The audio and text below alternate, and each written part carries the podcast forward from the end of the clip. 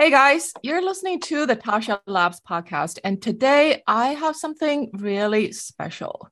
If you heard the previous episodes, you know I talk a lot about how tokenization can help companies drive growth, right? But a pet peeve of mine about the current Web3 landscape is we don't we don't actually have a lot of sustainable projects that are Web3 native, right? So uh, the a pitfall of most of the metaverse native projects today is that token itself end up being the product because the projects themselves don't have the good product that people actually want to buy. So that is a huge challenge that I see in the industry today. And uh, if you heard my previous episodes, you know that one of my thesis for the next stage of development for Web3 is that I think the Web 2.5 applications that combine the Web3 business model with Web2 type of products that actually have a real use case is going to help drive the next leg of adoption for the Web3 economy. So today, we have a very special conversation because I invited two founders of Sweatcoin, which is a massively successful consumer product with tokenization, but really grounded in the real economy. They started in 2016 and uh, they have grown to over 120 million users worldwide, which when I first heard about it, it was like, what? A Web3 project has 100 million users? How did that happen? But the thing is, if you are a crypto native person, you probably heard very, very little about them. If your universe is crypto Twitter or any kind of crypto native media, because they had a very different growth strategy and customer base compared to most of the Web3 native products today. I call them the most successful Web3 company that nobody heard about. Today, we are going to talk about their business model, their growth strategy, their token structure, and so on and so forth. So I think if you are a founder that's building a Web3 product, this conversation is going to be really, really useful to you. And if you are a investor, it's also going to be a super helpful conversation for you to think about where Web3 will be going in coming years. But keep in mind, the conversations I have on this podcast are for your own information gathering. Okay. So I ask questions to founders that a potential investor or advisor would and should ask to founders. And none of this is financial advice. All right. So, disclaimers out of the way. Let's get started. Hey, Anton, Oleg, welcome to Tascha Labs and congratulations on the huge token launch happened in September. I know that was a big month for your project. Thank you, Tascha. Thank you, Thank you very much for having us. Yeah. So, uh, tell us briefly what is Sweatcoin and how does it work? Perhaps I'll start off and just you know out, outlining the purpose and the reason for existence. So we kicked off the company and we launched our product in 2016 with a very simple purpose to inspire a healthy planet by unlocking the value of movement. So literally, we knew that our way of making people more active will always revolve around a, a, a token, around a value concept of physical activity. And what we are creating is what we call a sweat economy. It's an open economy of movement. And an integral part of it is creating a new form or new generation currency that's generated by physical activity and literally used by a billion people. So you you your product is in the category that crypto native people will call move to earn. So basically you you uh, because I I'm a user, so if, if if I go out for a walk or for a run, I earn some sweat coins. So uh, you know, I I would say like most people when they first heard about this, they they think it's a wacky idea. You pay people to walk. How does that even make sense? So what like. Uh, where, where, where does this idea even come from? Like, what, what made you think this could be a viable business? That's well, a great I mean, question. I, yeah, yeah, go ahead, Oleg. Um, we started thinking about it uh, so 2014, 2015, and it was a personal problem. Like, you know, uh, I used to climb some of the highest mountains in the world. I mean, me and Anton climbed Kilimanjaro together. And, uh, you know, kind of a few years down the line, having two young children and you know startup that perished in very unfortunate circumstances i couldn't even complete 5k run and we started talking how is that possible that you know i lost so much fitness in such a short period of time? And we quickly realized that it's a universal problem. Everyone wants to be more active. No matter if you are training for a marathon you still want to train more. And if you are depressed sitting at home with a bottle of beer in front of TV, you want to be more physically active. So we started thinking, how is it possible that every single person has the same problem? And we very quickly realized that the explanation is simple. Nature does not want you to be active. Nature did not build you to be active. Nature built you to survive, which means that you need to preserve calories rather than squandering them on being fit. So nature created us to be really careful with the uh, with calories, and it gave us this behavioral feature or bug called present bias. There's only one way to deal with present bias is through instant gratification. Once we've realized what the problem was, it was just a little bit of you know sort of creativity, and we realized that we want to reward people for every basic bite of physical activity, which is step, to turn the relationship into a gainful activity. So rather than looking at step as something that expends calories, which nature doesn't want you to do, to gainful activity, we all of a sudden realize that people were 20% more active. So, you know, kind of that's how the whole business came about. And this is what a lot of businesses that tried to follow in our wake uh, did not understand. They were just sort of building apps, but they didn't have very, very deep psychological kind of uh, internalized understanding. What was the problem they were solving? What they needed to give to the user in order to solve that problem. And I'm really proud to say that you know, kind of the medical grade research that we've done with the Warwick University showed that you know people are 20% more active after installing Sweatcoin than they were before. Yeah, so that's great. That's a really important point that you brought up that, you know, as a application, you need to solve a problem for the users. And uh, most of the new projects, they don't have a clear understanding of what pro- what problem they're actually solving for users. But that's only, yeah. you know, one side of the coin. The other side is you're not a charity, right? So you're a business. So you how did you think about uh, this business how would this business make make money when you had this idea of uh, paying people to walk so we'll Anton, probably yeah. yeah. so i mean what it the, the, business is based on what we call sweatcoin flywheel. And the relationship is very clear. There's a promise of an asset that has some value. That promise attracts users. Users get engaged. And that engagement produces two very valuable assets in it. You know firstly it's attention in and by itself. And secondly people become more active. And those two assets greater amount of physical activity and greater amount of attention they actually can be monetized so the attention engagement we monetize through working with brands that want to get access to our user base because they this this this is the way they make money so those brands as payment for working with us. They provide their products to us completely for free. We never subsidize anything. And on top of that, they pay us for featuring the product on the marketplace. So the products we get for free, we pass them on to the user. So essentially, the value of that product goes back into the value of the asset, thus increasing the value. And that makes the asset even more attractive. So we create a flywheel. Now, the secondary cycle there is when you translate engagement to physical activity, that physical activity uh, uplift is extremely attractive to healthcare providers and insurers. Just to give you an example, we have a massive multi-year project working with the NHS, National Healthcare System in the UK. These guys struggle with curbing the costs of diabetes 2. So 11% of the total budget goes into diabetes 2.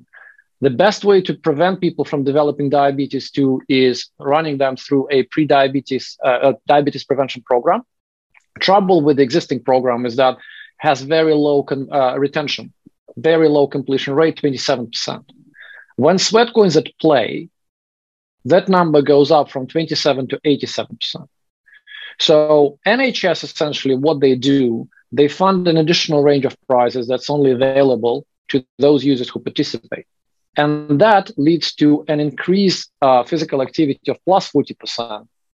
And users uh, and patients lose about 6% of their body weight in 10 weeks. So these are two examples of monetization strategies. One is, again, engagement, the other one is physical activity. Okay, so this business, so your business, if I understand understand correctly, you're right now you're monetizing two types of uh, value. One is the user's attention when they're using yeah. the application, and this is something valuable to the brands who want to advertise. And the other is uh, increased activity level, which is valuable to like uh, health authorities of of a uh, of a public sector or a government. Correct. So yes. So um, when you when you first started, like what what are the first things that you that you did? to get this uh, project off the ground? Great. Oleg yeah, started uh, using wireframes. um, very good question. Um, I think that we covered part of it already. We've spent quite a bit of time not building, but really dwelling on the problem and the definition of the problem. And I think that that made uh, that increased chances of success tremendously because I I'm talking to a lot of startups and a lot of founders, and I can see this sort of happening time and time again. People are not starting their business with a problem in mind, but they're starting their business with idea in mind. And then they build, build, build, they build a product, and then they start looking for a problem that this project that their that their product solves. And that is a very, very difficult place to be. We went from exactly opposite. We really spent quite a bit of time on problem.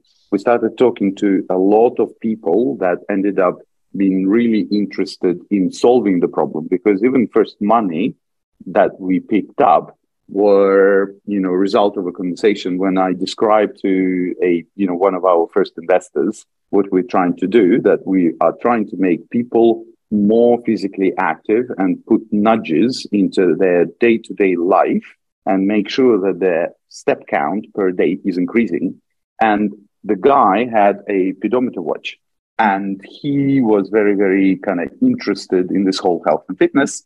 And he was also very concerned about the accuracy of his watch because, you know, kind of every time he was lifting a beer or lifting a phone, it was counting his steps. And he was kind of he asked me, so how are you going to solve this problem? And you know, I just said, look, lots of users, verification. We're going to need to sort of build patterns, etc. And he said, okay, problem is great. You know, you understand the issue of accuracy of data, and he put in first check. So focusing on the problem was one thing. The, next thing we've done is building. You know, as Anton said, we pulled together wireframes we found an external uh, provider and the builder of an app. We built a very, very ugly, horrible, rudimentary app that then went to testing with like a couple of hundred people. And we realized that we were onto something because people were excited, they were interested, there was a lot of engagement. And, uh, you know, kind of on the back of that, we raised big round and built an app that you, you know, well, the app that is become what you are using right now. Um, yeah. So, so, so you had on the problem and the product. So you had a, a, MVP, a minimum viable product. You tested on a, a couple hundred people, and then you take that data and you look for funding. Is that the sequence? Okay. How did you find that a couple hundred people? everyone knows a couple of hundred people. I mean, if you were developing a product, I'm sure that you would find, I don't know, a couple of million people to test. So, you know, 200 people, anyone can find friends and family because, you, you know, that that's honestly what we did. Like, mm. we're working on this. Can you install it? Can you, you know, can you do X, Y, and Z? Can you tell me what you think? So I was spending shitloads of time talking to people who were using our app and getting feedback. In the beginning, it was bad. We started fixing bits and bits and bits and but um, and slowly, it well slowly actually so rather rapidly. I think that within sort of three months, we started seeing that it was getting really really positive feedback, and people started asking, "Can I get my you know my girlfriend, my friend, you know?" And all of a sudden, we had people who we knew were bringing in more testers to us. So, how did you get the first batch of uh, like serious users though? That that would actually be like count as meaningful metrics. so it's a, it's a, it's a funny one. So uh, we we actually did the first prototype, which was as Oleg said was horrible. Then we actually ended up you know, getting uh, upgrading the team. We found our, you know, third co-founder, who is our CTO. We started building, and then we released the app to App Store. And Oleg at that day, he was talking at a conference, and I was boarding a plane to San Francisco, and he was kind of, yeah, yeah I'm going to announce the launch of the of the uh, of the app, and then you know maybe somebody is going to write about it. I think we lined up a couple of mentions, and so he he wished me a good flight. And then next thing I know, I landed, I look into the app, there's 30,000 users. So that took off like a wildfire. But then as you always do, you know, after a while, it just flattened out. But that gave us that first original like five, 10,000 users to experiment with. And then, you know, for the next, you know, few months, we experimented with that user base, trying to understand what works, what doesn't. The key question to us was to understand whether it actually delivered what we promised because you know whether it's just a game or people do indeed change their behavior and become more active and when we saw that it was the latter there was yeah fine so the, the product delivers how do we grow them so we felt that we are you know the product was there the growth wasn't so the next challenge was how do we find a growth uh, recipe or the growth engine so the the first uh, you said uh, 30, 40,000 user uh, users are they from UK or like wh- where are they? Yeah, UK. Okay. UK. That was the UK launch. So um, once you get the initial users, did you have like merchants or advertisers on board it right away? And what, what's the thinking that in that front? Yeah, double-sided marketplaces are tricky. Oops, so we lost you. Oleg, Hello? can't hear you. Yes, yes, we can hear you. Not good. Sorry. Yeah. Um, double-sided marketplaces are quite tricky. So what was happening in parallel were a lot of conversations with brands and companies uh, that were interested in users. With 30,000 users, we started talking to small brands that were interested in one or two or 3,000 uh, kind of new users for them. And, you know, it was tricky but we were very lucky. We had our first employee um, who joined us at uh, at the time. He really uh, kind of productized this whole outreach and helped us to build a very very strong pitch for brands. And you know, kind of it continues to uh, to work to this day. We now work with more than 600 companies. Uh, Anton, you probably closer to the exact numbers. Yeah uh, that accept Sweatcoin or put sort of products in the Sweatcoin marketplace uh, right now. So if I'm a business business and I need users, obviously I'm always looking for new channels to advertise. But what would your pitch to me when I'm trying to consider? Okay, do I advertise on Sweatcoin or p- put up like a Google, Facebook ads, and uh, what's the additional attractiveness for me? So you get a user that's essentially a pre-prime. That's a user that's interested in your product already, and uh, we would take it upon ourselves to make sure that you know our we would only work with brands that would be attractive to our users, and therefore the the users would have a higher levels of conversion for brands. So we were a very efficient channel. So does that mean like uh, being like a specific type of brands, like maybe catering to people? Yeah, we started off we started off with you know a very clear proposition We're all around health and you know to many uh, sweatcoin at the time was almost like a product discovery platform that would discover new cool brands that were looking for a new way to grow. And we obviously we didn't start with the nikes and Reebok of this world because we were way too small. But there was plenty of brands that were just trying to take off. They didn't need uh, tens of thousands of users. They would be perfectly happy to get 100 users, which we had. So, you know, the two-sided marketplace, the cold start problem that I think that you mentioned uh, once or twice is a really important one. So we managed to get the initial user base through the promise. Then we've delivered products to them. And as the user base continued to grow, we did increase the size of the of the brands and the, the reach that they required. And then at some point in time, because our original decision, product decision, was that we were not on Amazon. It's not an endless list of products that you can choose from. Uh, at the at the beginning, we only had four slots for products displayed every single day, and then we would rotate. We would introduce a new product every day, maybe sometimes uh, every couple of days, and that created a little bit of scarcity. And then, you know, before we knew it, all of a sudden we just realized that some brands were kind of, oh, we can't really feature you until you know same day in two months. So that's created a little bit of scarcity, and then it was much easier for us to actually pick and choose the brands that we really wanted to work with. I think from what I hear, a really important point here is that when you're starting small, you want to like strategically choose your partners, the business partners that maybe like on a sim- similar scale as you, instead of uh, hoping to get right. Nike or Amazon of the world. So uh, how do how do businesses pay you? Is that like a pay for click or what, what kind of uh, uh payment regime? There's a bunch. There's a bunch of different ways. It could be a CPA, could be a revenue share. Uh, then again, we also have ads that are done in a very clever way. These are rewarded videos. So we source ads from different uh, brands and uh, we display them to a user. If the user watches the ad, they get one sweat coin. That was a pretty cool hack for us. It still works really well. So there's a bunch of different models, but they're all around the kind of the performance based, the affiliate type of models there. And once you get initial, you know, a bunch of users, uh, I know a lot of products they they like a plateau after a while, you know. Uh, but mm. how do you get get get get over that that, that hump?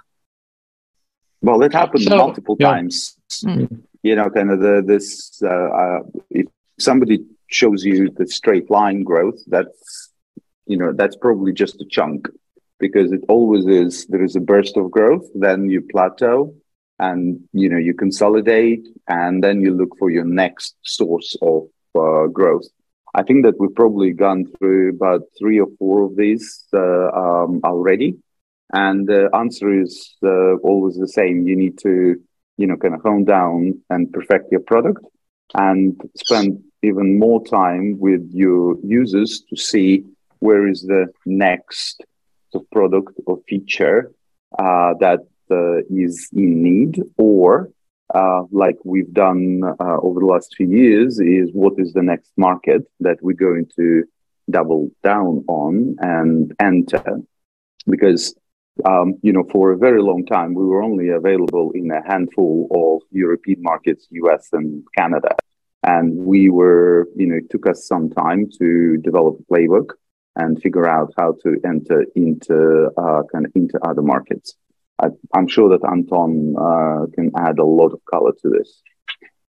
Yeah, so on the growth side, I think it's a number of hacks that we deployed, which were then stacking up uh, on each other. So the first one was really uh, when we came up with this idea, a really clever idea of a referral program where we would actually end up paying with sweat coins rather than cash. So every single user installs a Sweatcoin app, they get the idea, they end up on a home screen with a zero balance. And you only have two ways to earn extra sweat coins. One is to start walking. The other one is to invite a friend and to get five sweat coins for a confirmed uh, invite that's, you know, that a user that started walking. So that was the first hack that uh, immediately gave us some additional uh, dry powder because we, you know, all of a sudden we've created a product that was quite viral. And then every time you come up with a new hack, uh, like, for example, our next hack was to leverage mid-size influencers and small-size influencers because at that stage there was uh, early 2017, I believe. Um, you know, if you were an influencer with like 10,000 or maybe 50,000 or even 100,000 followers, it was pretty damn hard to make any money out of it. And we, you know, we spotted that and we managed to get to work with them and then we created a, a next version of the experience because you know when you are a, a regular user you invited two or three friends you would get five sweat coins for each but then when you invited more than 30 friends you you know a secret marketplace would open up and you'd be able to monetize it in a in a different way in a more advanced way so We then added influencers. And then, as Oleg said, we added a few other hacks. And right now, every time we only about uh, the only about 25 to 35 percent of our users are paid for. A vast majority of all that growth that you mentioned is actually viral or organic, and that's a lot of help because every time we, you know, when we acquire a new user, even if it's a paid user, then this user invites a bunch of friends. So there's almost like a tail off, and that creates a very sustainable uh, unit economics. You know, our LTV to CAC ratio is four to one, which is extremely sustainable. So that's very, very interesting. So what I hear you're saying is uh, right now you're also trying to expanding to to more geographical areas, more countries, right? So uh, how do you ex- expand to a new market? Because you you I, I assume you would need to connect with uh, local merchants uh, specifically catering to that market as well. Yes and and no, because a lot of our merchants or uh, vendors, as we call them, they're actually global, especially the digital subscriptions and uh, this you know businesses like that. So we always have a fairly good and very fairly deep uh, offering in terms of global uh, uh, merchants. And then, of course, before you launch into a sizable market, you always do some prep work. It usually takes us four to six weeks to create some inventory of uh, offers. And then when you start and when you typically we grow quite fast, whenever we launch into a new market, we acquire a considerable number of users pretty early because we're so viral. And that really helps a lot with the further acquisition of the local local vendor base. So, in terms of uh, distribution of user base, uh, can you just like uh, in terms of rough numbers, uh, where where are most of the users? The largest user bases have always been the US. We then started to scale internationally uh, towards the end of last year, early this year. So we have, we have major pockets of users in the US, Europe. We have a big user base in the Middle East.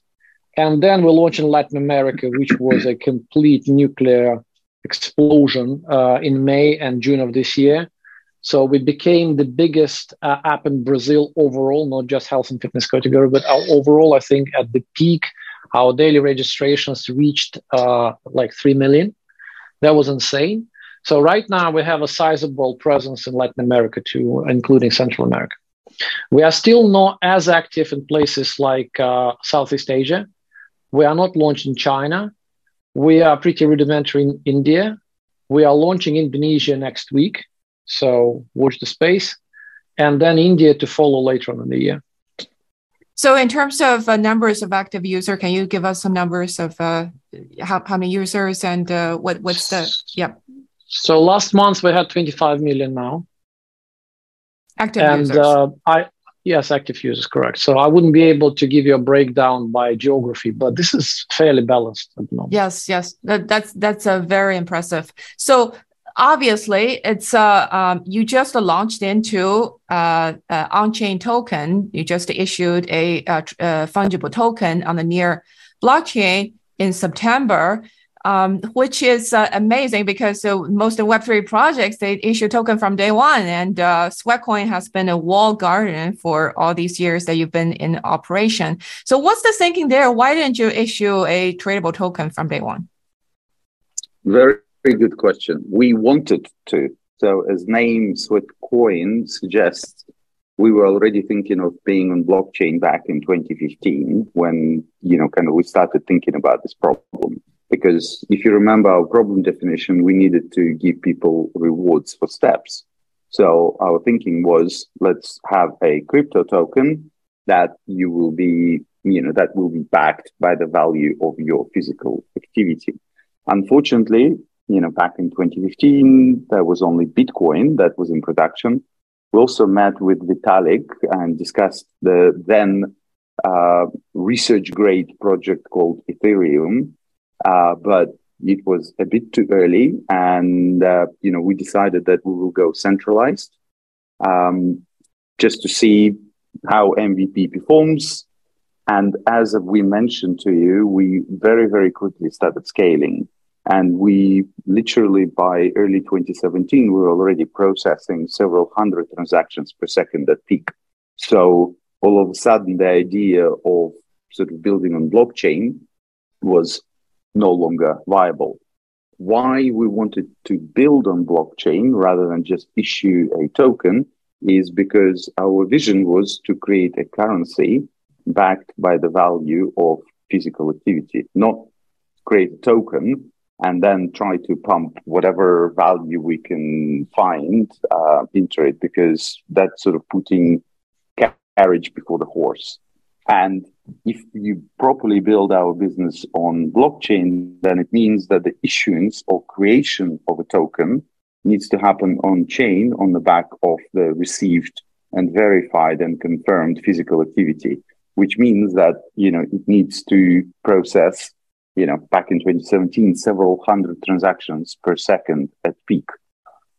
We couldn't do that. There was no technology very much until last year when we finally saw NEAR Algorand, Solana, and lots of other projects arriving with a lot higher throughputs, a lot higher speeds, a lot lower energy consumption, because as you would imagine, we as a project, we're focusing on burning calories as opposed to electricity or fossil fuels, you know, and you know, for us, it was very important to make sure that we're building on a chain that is energy efficient. So, uh, POS, uh, proof of uh, proof of stake, and you know, kind of that basically what happened in September is that our original vision has finally materialized, and what we end up having are two currencies. Sweat coin is think of it as a sort of points system that we already had for the last seven, eight years. And they continue existing and you can continue using them in our health and fitness app called Sweatcoin.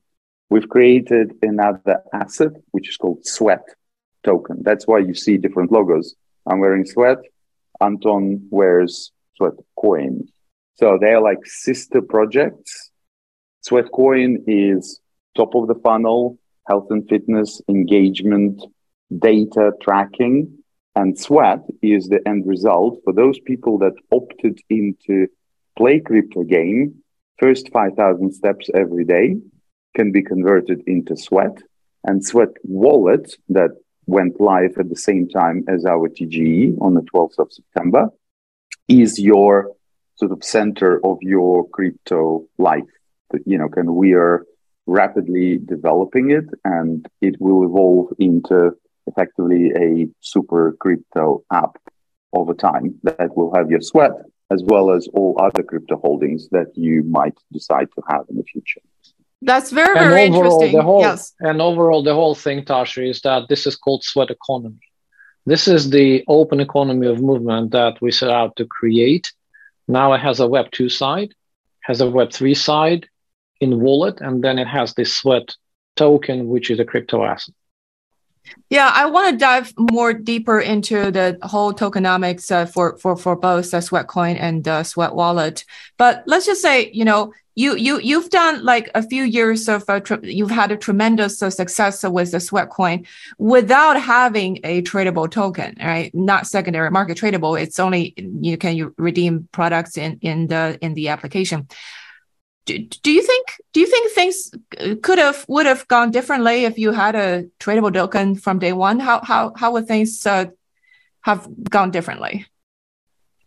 Or I guess more directly, my take, question is: uh, Can I take do, you, this? do you think it's it would be a blessing or a curse? it's a very, it would be a very simple answer. Uh, because we want to create currency that is the expression of the unit of physical activity value it would be very difficult to first create the token and then try to put physical activity into it. It needs to be born out of physical activity. So it would have been a very, very different project. And I know that a lot of businesses go down that path. I cannot really pass judgment. Would it be better or worse? But it would be a very different thing. We want to make sure that in the future, when people see price of sweat, they think this is the price that the world puts on physical activity. And if it goes up and down, you know, kind of the conversation is, it's not that sweat changed the price. The value of physical activity has gone up or has gone down because our mission is to make the world more physically active. We want to create this unit of currency that will be the center that will power this movement economy, the sweat economy, because we know that your physical activity has value. You know, you seem to be, you know, quite fit looking, right? So we know when you're fit, you're going to live longer, you're more productive, you are in better mood. You know, your family values your physical activity. Your doctor values your physical activity. Your insurer values your physical activity. Your employer values your physical activity. Your country values your physical activity because you're going to live longer and you're going to create more tax revenues over time, right? So, because there is an immense amount of value created by making the world more physically active, we would like to power all of these transactions that currently exist only, you know, kind of in words. You know, for example, insurers know that physical activity or people who are physically active is better risk, right?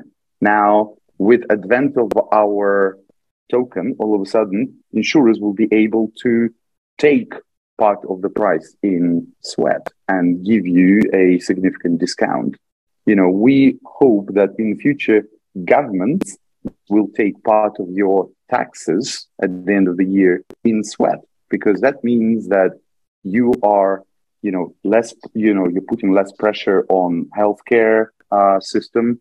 Your costs are lower. You're going to live longer. You're going to generate higher uh, tax revenues overall over your lifetime. That's uh, Natasha, really the second part, second, second part of the answer is very simple. So, I mean, we, we are based, you know, the value of the token should come from somewhere. Mm. In our case, the value of the token comes from the revenue that we generate. Essentially, we put back that revenue into the value of the token. And when we just started, that value was coming in kind. We would just essentially put back the value of products available in exchange for sweat coins into the value of the token. Uh, but so before you've established that loop, before you've established a way to create value and put it back into the system, you know, the, the, the actual value of the token would be just speculative. And we'd always focused on the fundamental part of the value. So I think that it was a blessing that we weren't able to launch the crypto asset because, you know, if we had it launched, then the time that we were figuring, figuring things out, you know, the value of that asset probably would be close to zero. And that wouldn't let us take it off the ground. So we had a bit of a luxury of a, you know, a little bit of time. We bought a little bit of time, figured out the monetization channels, which are extrinsic to the user, so to speak. It's our job to generate value, put it back into the value of the token. And then, you know, we we run a profitable business with Sweatcoin. It means that we manage to create lots of value repeatedly and put it back into the value of the token. And that still leaves us enough money to invest into growth and reinvest into growth and things like that. Yeah, I totally agree. I, I think uh, you know a lot of Web three projects are really putting the cart before the horse because uh, you know when you have a reflexive financial cycle in a crypto market, uh, your token price goes up doesn't mean that your product is getting better. And for founders, uh, it's actually getting mixed signals or getting a lot of noise from the market. Oh, your token price goes up must mean that like uh, people like like your product or want to buy your product, which is not the case at all. So I, I think, you know, an analogy I would use is like when athletes are training, you kind of put sandbags on your legs and when you, when you're training to run, right? additional resistance that helps you to train when you're in the actual race, you actually perform better.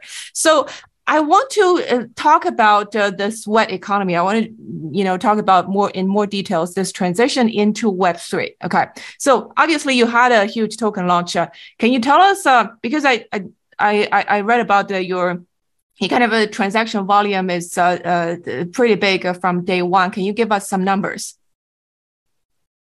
Very good question. Um, we have 3 million active wallets uh, right now.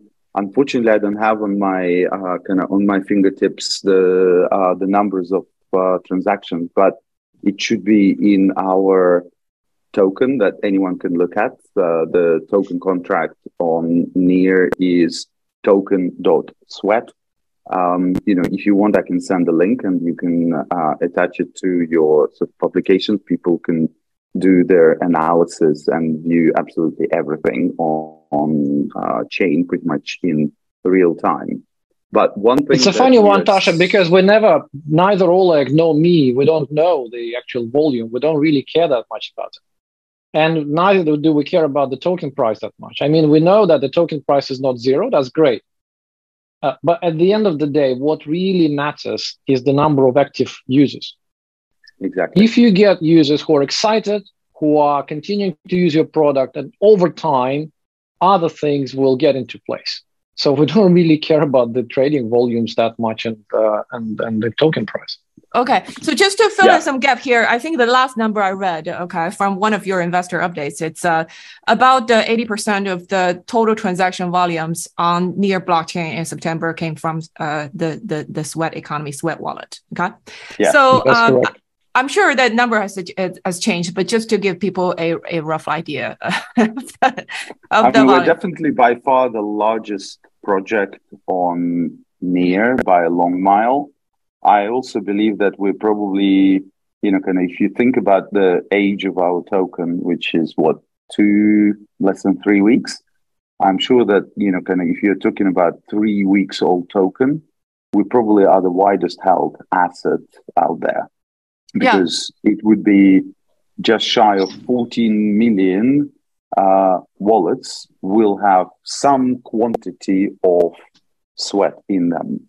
So it's, you know, kind of, it basically gives us huge user base to activate. As Anton absolutely rightly said, if there is one metric that we are focusing on right now, it is active wallets. We want people to engage with their sweat. We want them to try all the different products, starting from staking, or we call it grow jars, because staking as a term is not necessarily sort of mass market or for non-crypto natives. Staking is, is, is very cryptic.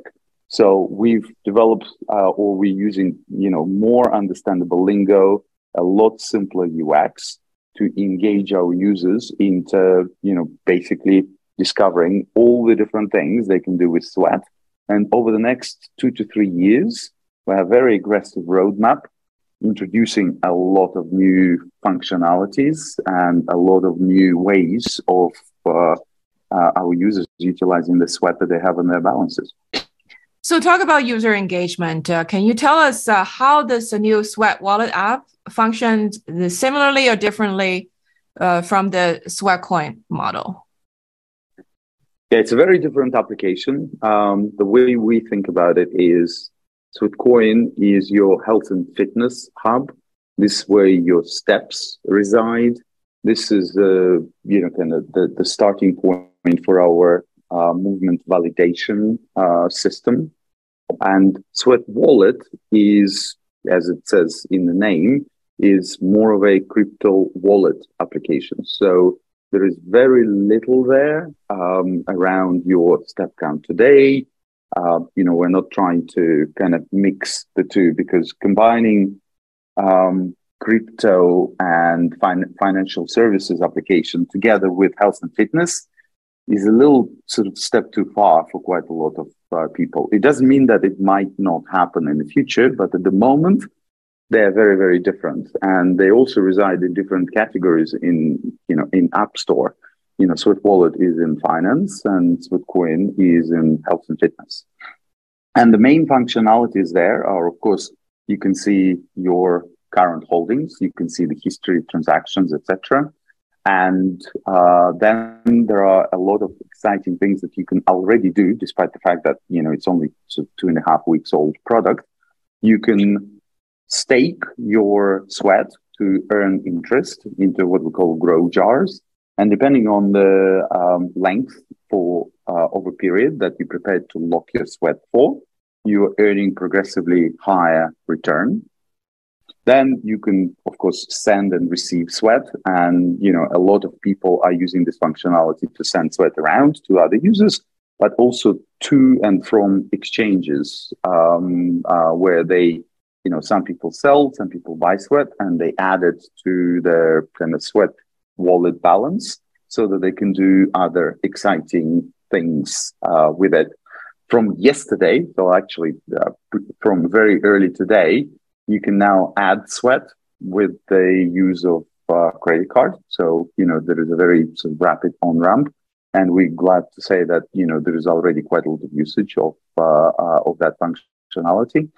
And we have a very, very aggressive roadmap that, uh, um, you know, soon we're going to have NFTs, um, which we are, you know, kind of putting quite a lot of effort into developing and very, very exciting dynamic NFTs that will be representation of your activity, physical as well as engagement with the app, um, you know, will create unique uh, resulting sort of image and uh, uh, NFT that will be representing you in the kind of Sweatcoin ecosystem. A lot more, of course, trading, um, so integration of dexes and ability to swap sweat for um, other tokens, off ramping, and ultimately uh, we, over time, as we decentralize, what we would like to do is to enable you to monetize your physical activity data. Uh, at the moment, being a largely centralized entity, we do not do anything with the data we collect. We feel that it's inappropriate because the data is yours. And in the future, as we decentralize, we will be able to transfer the ownership of this data to DAO. And you, as a data creator and as a token holder, will be able to decide, I want to expose my data for analytics. And we know that this is extremely valuable information, like levels of physical activity and the changes and fluctuations, like when COVID started and Spain um, uh, started their very, very draconian lockdown. We saw almost in sort of real time that 85% of all physical activity has disappeared in Spain. Having this information, you can predict, you know, increase in healthcare costs and, you know, increase in population weight, etc., etc. So this data is extremely valuable and is not available from any other source. So in the future, you will be able to make your data analyzable and you will be generating bulk of the revenue from all of these analytics with DAO or the platform taking a cut to sort of distribute uh, this value to all, all the token holders. So, as uh, Anton mentioned uh, at the beginning of the episode, that the values uh, uh come from the activities are really user attention and then the value of the physical activities. How do these values translate to into the token price for Sweat token? What's the how does that value loop work? Very good question. So, you know, kind of think of it as a, uh, well, the way I think about it is like a startup. Um, in order for a startup to be successful, you first invest and then you get the return. So think of value of attention as a kind of initial stage, as a bootstrapping of the token to make sure that over time it can become more and more dependent and therefore fueled by the value of physical activity. The data that I've just described is, you know, kind of one of those very, very big revenue streams that will be generating value for the token holders in the long run. Right now, it is attention, advertising, etc., that goes, you know, kind of goes in.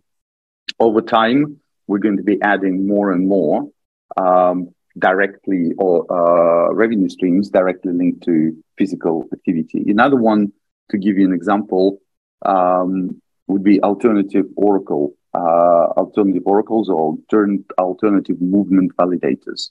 So we specialize in steps. There are a lot of businesses out there that you know do tracking of swimming, cycling, you know, high intensity training, CrossFit, etc. And these businesses are very interested in partnering with us and potentially issuing sweat to their users on the back of this activity. In order for that to happen, they will be running an alternative oracle. And in order to run that oracle, they'll need to stake quite a lot of sweat to make sure that there is a, you know, kind of uh, incentive not to, you know, spam the network and not to send, you know, kind of game data. And this is yet another significant demand driver for Sweat and the revenue generator that is directly linked to value of physical activity that will then be funneled into the value of the token. So if you think about the evolution of the value, we're starting and bootstrapping with attention. And with time, it is becoming more and more dependent on movement related revenue streams. That's and in great. practical terms, that's that means that we will essentially we are re- redistributing uh, the value, the revenue we generate back into the user, either in things like uh, uh, staking yield or buy and burn, where we just you know simply uh, uh, this is the this is our way of putting that value back into the system.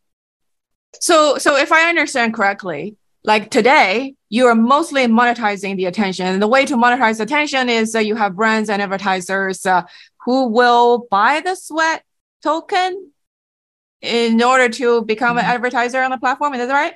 They, they don't necessarily have to do that. We can do that on their behalf. But in principle, that is the right way of doing this. Yes. So they want to be part of our platform. For that, they pay, whether it's cash or fiat or, or sweat. It's less relevant. The most important thing is that there's value coming in. And that value we will put back into the system so that the old users of the ecosystem can benefit. Okay, so the advertisers, brands pay you, and uh, either directly or indirectly, that translate, translates into buying of sweat to- sweat tokens. And some of the buying will support the token price, obviously, and uh, some of the buying you will buy the token and give to users as yields. Is that right? Uh, most of it is actually going to be burned. Correct. some of it will go into yield. So basic idea is that it will reduce circulating supply and therefore the value of the token in the long run. So, I mean, the way we're thinking about uh, our business in Web3 is we were able to achieve quite a lot, get to massive scale, and uh, become profitable in health and fitness with a point system or with a token that is centralized, that is inflationary, and that has very limited utility. Now, in Web3, we have decentralized token. We have, you know, an ability to run tokenomics that it becomes deflationary over time, and it's completely open to be accepted absolutely anywhere where crypto is accepted. And in addition, Web3 gives us opportunity to generate additional revenue streams that could not exist in Web 2. Data, alternative movement validators, just an example. Trading, you know, kind of trading fees to, you know, to enable swapping of different, uh, of sweat for different other tokens, you know, on ramp, off ramp.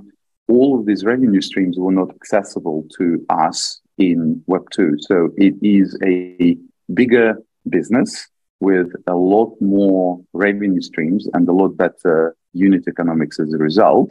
And if you have a healthy business that is profitable, then no matter if it's Web two or Web three, that is going to result in you know kind of all the uh, token holders uh, having a very very good outcome. So, do you think this makes any difference to brands who want to advertise uh, on the platform, whether the token is tradable or uh, walled garden? Does that make a difference to the brands? Depends on the brand. If you're a just a regular, like for example, you're a pet food brand or a healthy, uh, healthy food brand or something, probably doesn't. But when you're a specific Web three project, then of course it you know and you all of a sudden you get access to a, a highly valuable you know 3 million active users in our wallet.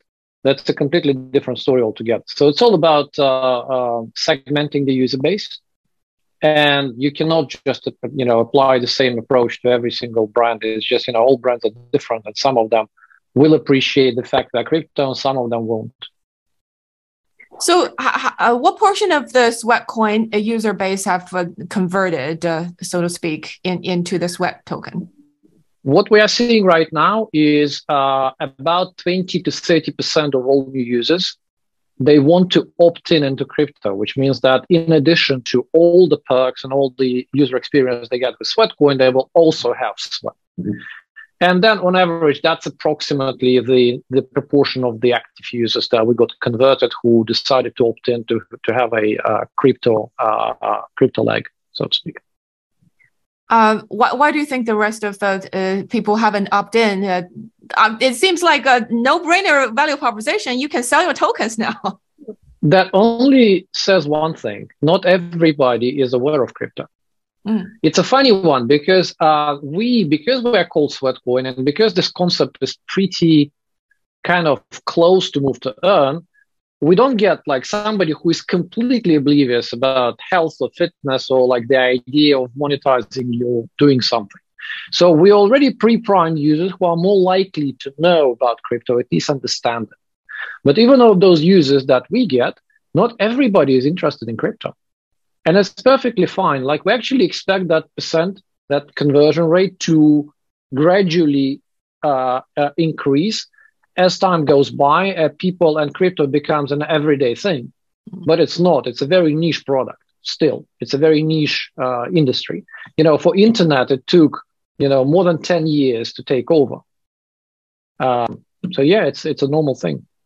Do, do you think it has something to do with also the uh, geographical coverage? Because, for example, right now in the US, Sweat Wallet app is not, uh, you know, open. So for sure, a, I have a Sweat sure. Point application, but I cannot use the wallet. So what's the point of conversion? For sure, specifically, so all that 20 to 30% range, uh, we are excluding the markets that we classify as unlaunched because it's very, very important for us that we are whiter than white in terms of regulator and whenever we don't feel that there's enough kind of clarity and there's some gray area, like in the US, for example, we made a very conscious decision not to launch there just to make sure that we don't uh, break any whatever rules or step over any red lines. And in the US, clearly there's red lines that are extremely fuzzy at the moment. So yes, you're absolutely right. Uh, there are some countries that you know where where product is simply unavailable. But even in those, and, and there are some countries where you know crypto has a high propensity like, you know, for example, we see lots of new users in Japan being very interested in crypto, much more so than elsewhere. We see certain markets like the Philippines, for example, rightly so. I mean, because of Axie Infinity, um, they are very interested.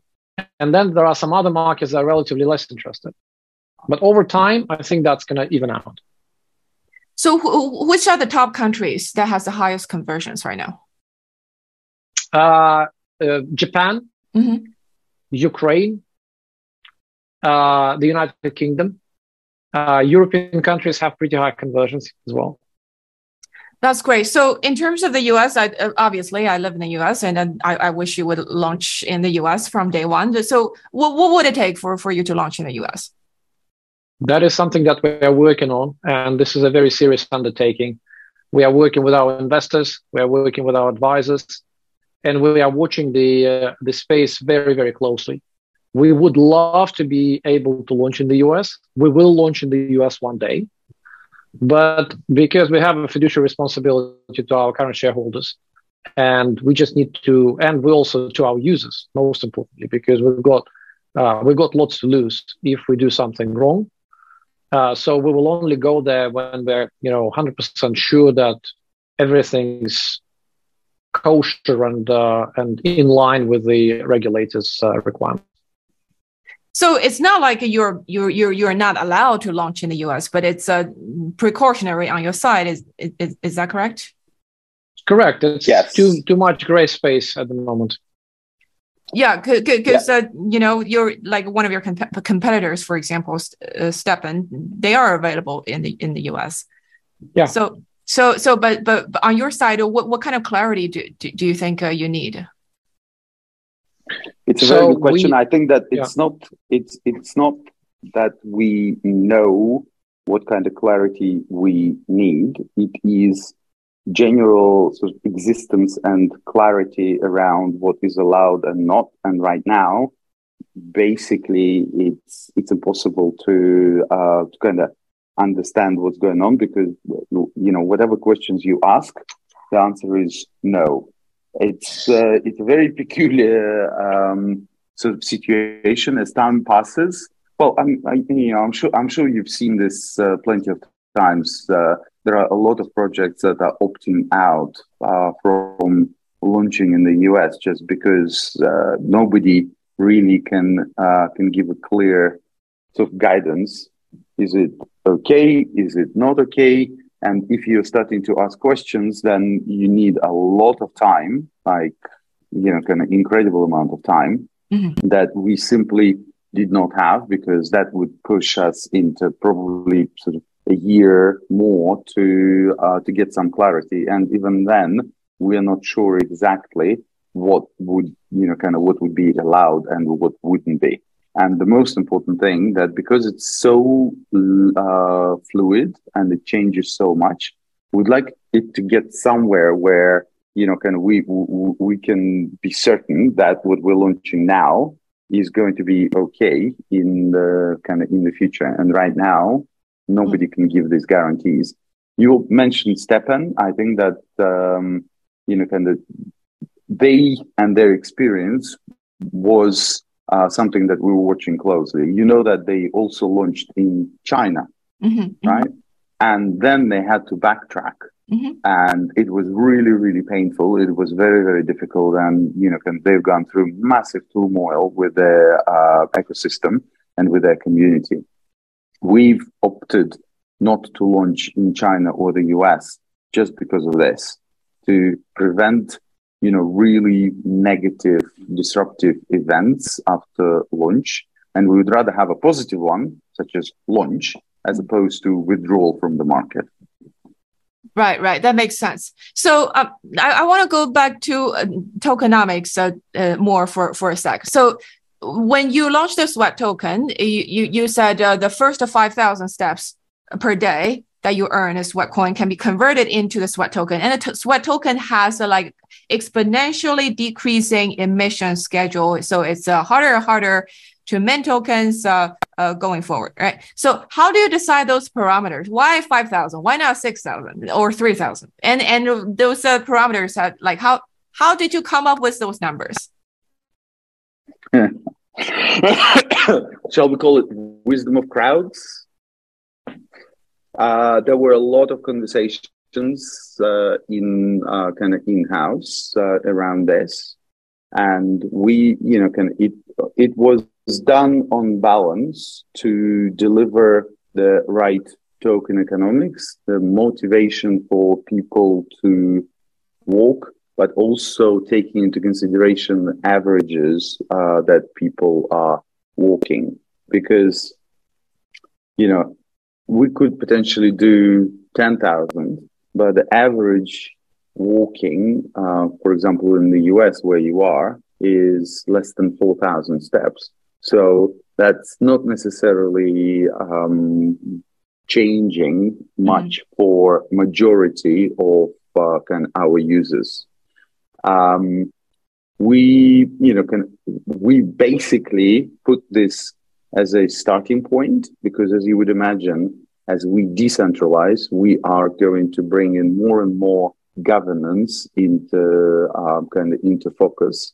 And what i envision that if for whatever reason the number of 5000 steps in the future is not deemed to be optimal we can easily go and change this parameter and turn it into a governance vote by the community. And if community says that you know it needs to be higher or it needs to be lower, it will be changed.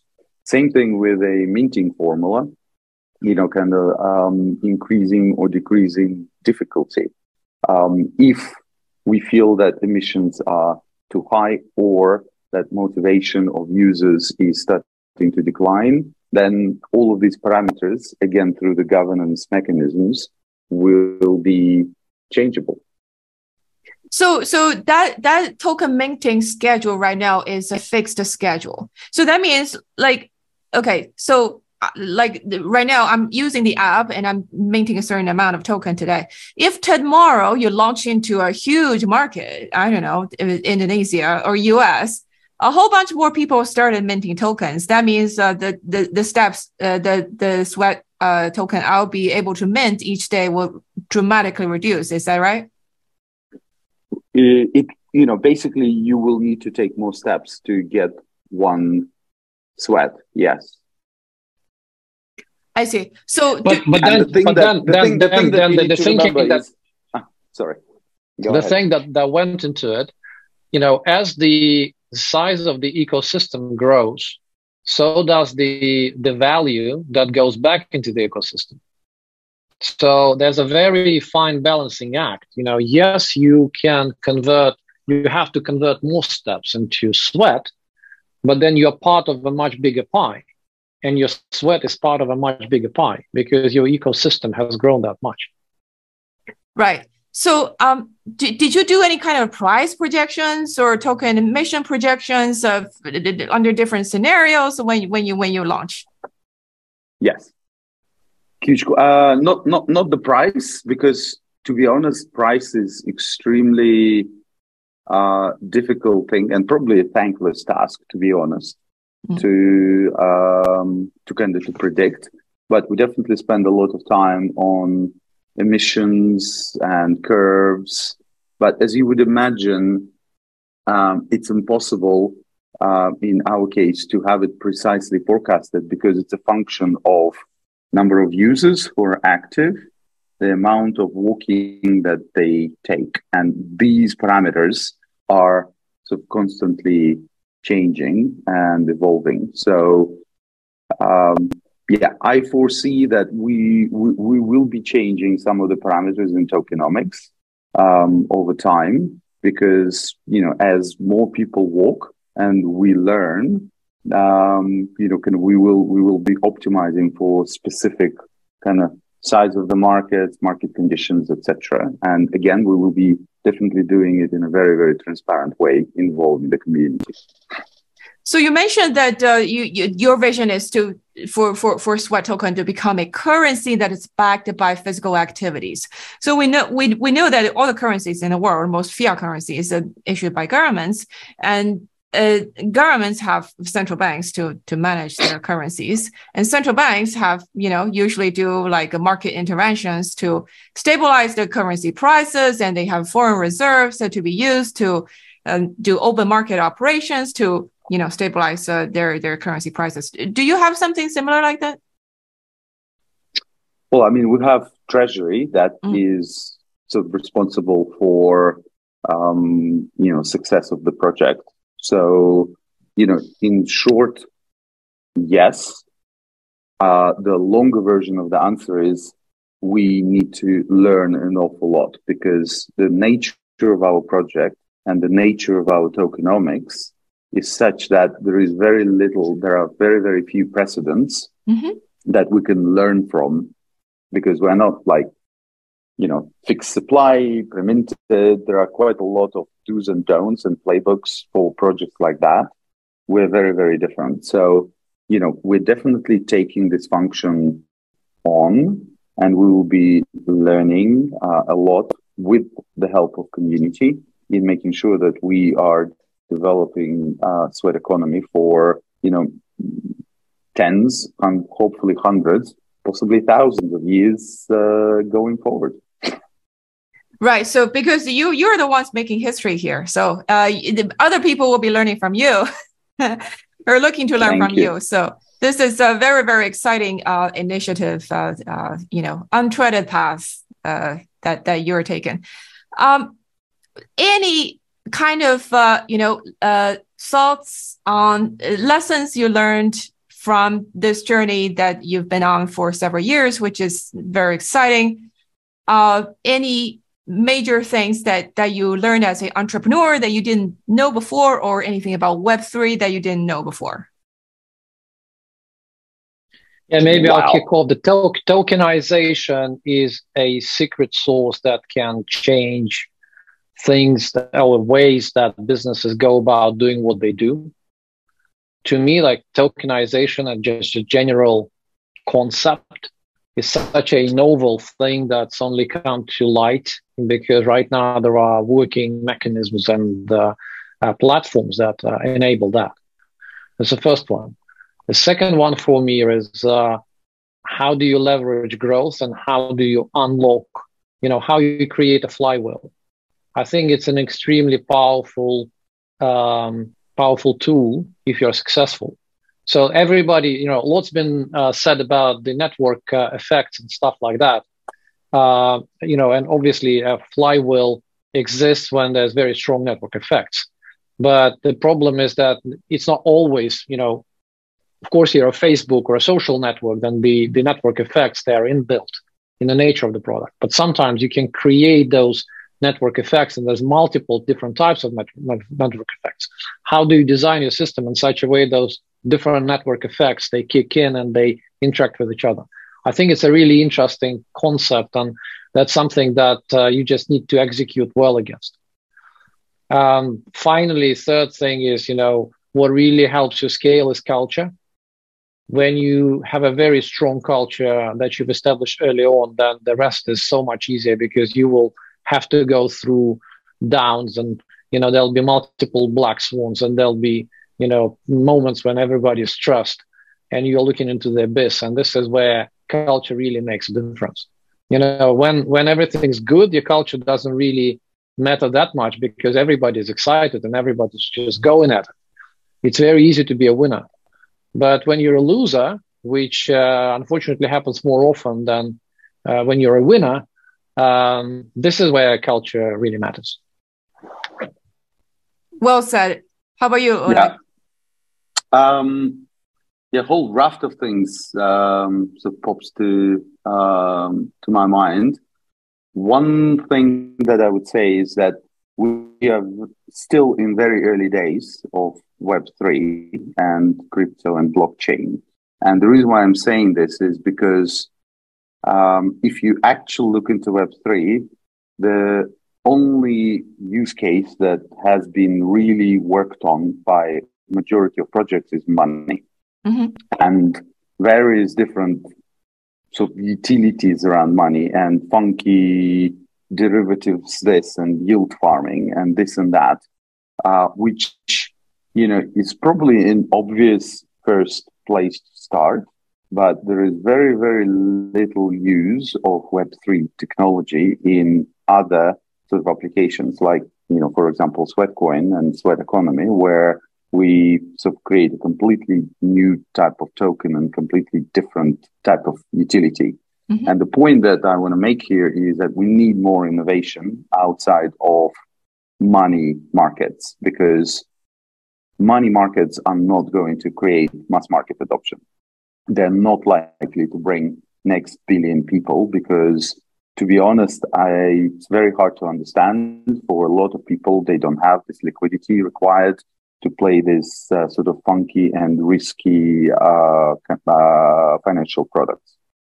So that's one area that we're in early days. And no matter what people say, I think that, you know, can, we, we have huge amount of growth ahead of us. There is whole raft of other things that I wanted to share as a business that came from Web 2 to Web 3 because I hope that there are quite a lot of businesses like us sitting there and kind of going, hmm, actually, you know what? Maybe we should, you know, kind of go and tokenize as well. And here, I think there are several sort of pieces of advice that I would give. One is do not rely on advisors or anybody else to develop your token economics. This is like your business model only you will be able to come up with it. You cannot farm out the design of the sort of the most basic heart of your uh, business. You know it best. Nobody will be able to do this uh, uh, this work for you. And really focus and think if you want to go into the space. Don't go into it because adding blockchain allows you to you know kind of fundraise or you know, uh, you know that is a trap because um, you know markets go up and down, and it's not necessarily going to serve you well. If you have a digital asset or something that you can tokenize, like we do with physical activity, that is inherently valuable and has not been tokenized before. And by tokenizing it, we're creating a whole new economy. We're creating an immense amount of wealth. If you're sitting on something that is not tokenized yet, that is not directly reflected in any asset class or in money, you know, you should be thinking about uh, going to blockchain. Well, Anton, Oleg, thank you so much for being on Tascha Labs podcast today. This has been fantastic. I wish Sweatcoin and Sweat Wallet a huge success in the future.